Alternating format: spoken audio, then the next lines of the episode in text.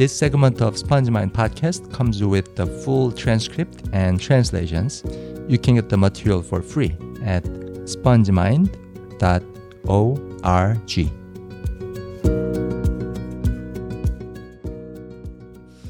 안녕하세요. 스펀지마인드 존슨입니다. 저는 한국에서 자랐으니까 한국에서 학교를 다녔어요. 제 아이들은 미국에서 자랐으니까 미국에서 학교를 다녔고요. 그래서 한국 학교와 미국 학교가 어떻게 다른지 비교할 수 있는 기회가 많았습니다. 여러 가지 차이가 있지만 그 중에 제일 눈에 띄는 건 바로 이거예요. 한국 학교는 성적 순으로 등수를 매겨요. 너는 1등, 너는 3등, 너는 30등, 이런 식으로. 적어도 제가 학교 다닐 때는 시험마다 아이들 사이에서 등수를 매겼어요. 지금은 한국도 안 그러는 것 같지만. 등수를 매긴다는 건 모든 아이들이 다 이길 수는 없다는 뜻이에요. 내 등수가 올라가려면 반드시 다른 아이 등수가 떨어져야 하니까. 그래서 이건 제로섬 게임입니다. 제로섬 게임. 내 성적이 올라가려면 다른 누군가의 성적은 떨어져야 돼요. 내가 이기려면 다른 누군가는 져야 하고요. 이건 절대로 같이 잘 될 수가 없는 경기예요. 사실 꼭 등수를 매기지 않더라도 경쟁이라는 것 자체가 이런 성질을 가지고 있어요. 근데 제가 나이를 먹고 세상을 살아보니까 현실은 그렇지가 않더라고요. 모든 사람들이 같은 배를 타고 있는 경우가 많다는 거죠. 같이 잘 되거나 같이 망하는 일이 많습니다. 특히 우리한테 제일 중요하다고 생각하는 문제들에 있어서는 더욱 그래요. 예를 들어 사람 관계, 삶의 재미, 건강 이런 것들.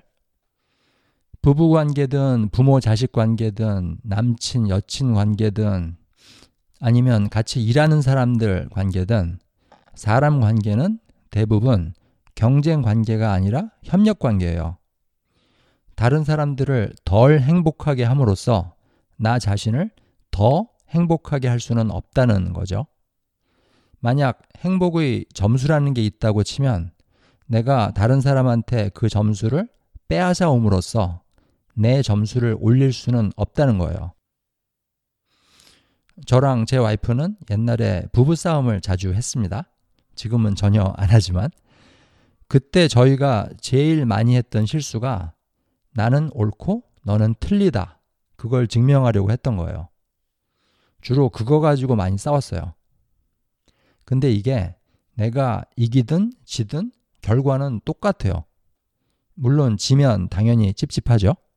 그런데 말싸움에서 이겨도 똑같이 찝찝해요. 제가 와이프를 말싸움에서 이기면 한참 동안 둘 사이 분위기가 싸늘합니다. 내가 이겼는데도 얻는 게 없어요. 이렇게 사람 관계에 있어서는 모두가 동일한 감정의 배를 타고 있는 경우가 많습니다. 그래서 와이프가 괴로우면 남편도 괴롭고, 아이가 괴로우면 엄마도 괴롭고, 직원들이 괴로우면 결국에는 사장님도 괴롭고, 그렇게 됩니다. 살면서 느끼는 여러 가지 재미들도 그래요. 영화 보는 거 예를 들자면, 다른 사람들이 그 영화에서 느끼는 재미가 줄어든다고 해서 내가 느끼는 재미가 늘어나지는 않습니다. 같은 영화를 나뿐 아니라 다른 많은 사람들도 재미있게 보면 그 재미가 더 커져요. 더 재미가 없어지는 게 아니라. 음악 듣는 것도 마찬가지예요. 내가 감동을 받은 음악으로부터 다른 많은 사람들도 같은 감동을 받을 때 그 감동은 배가 됩니다. 그래서 우리가 다른 사람들한테 우리가 좋아하는 음악을 자꾸 권하는 거예요. 그래서 우리가 음악 공연을 가서 많은 사람들이랑 같이 즐기고 싶어 하는 거죠. 건강도 마찬가지입니다. 다른 사람의 건강을 빼앗아 옴으로써 내가 건강해지지는 않아요. 오히려 주변 사람들이 건강할 때 나도 건강할 확률이 높습니다.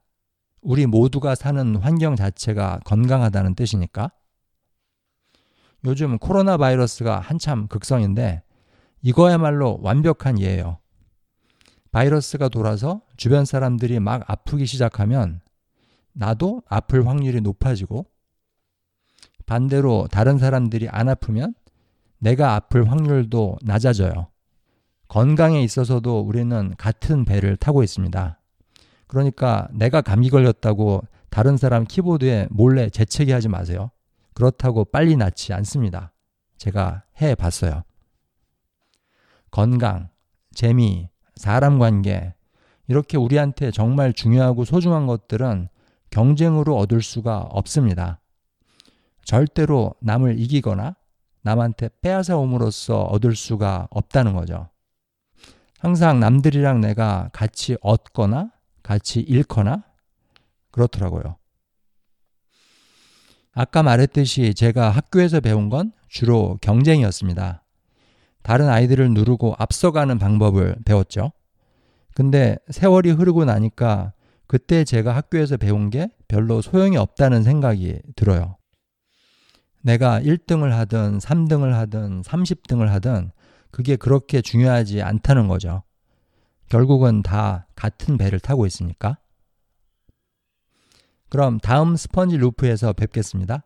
안녕히 계세요.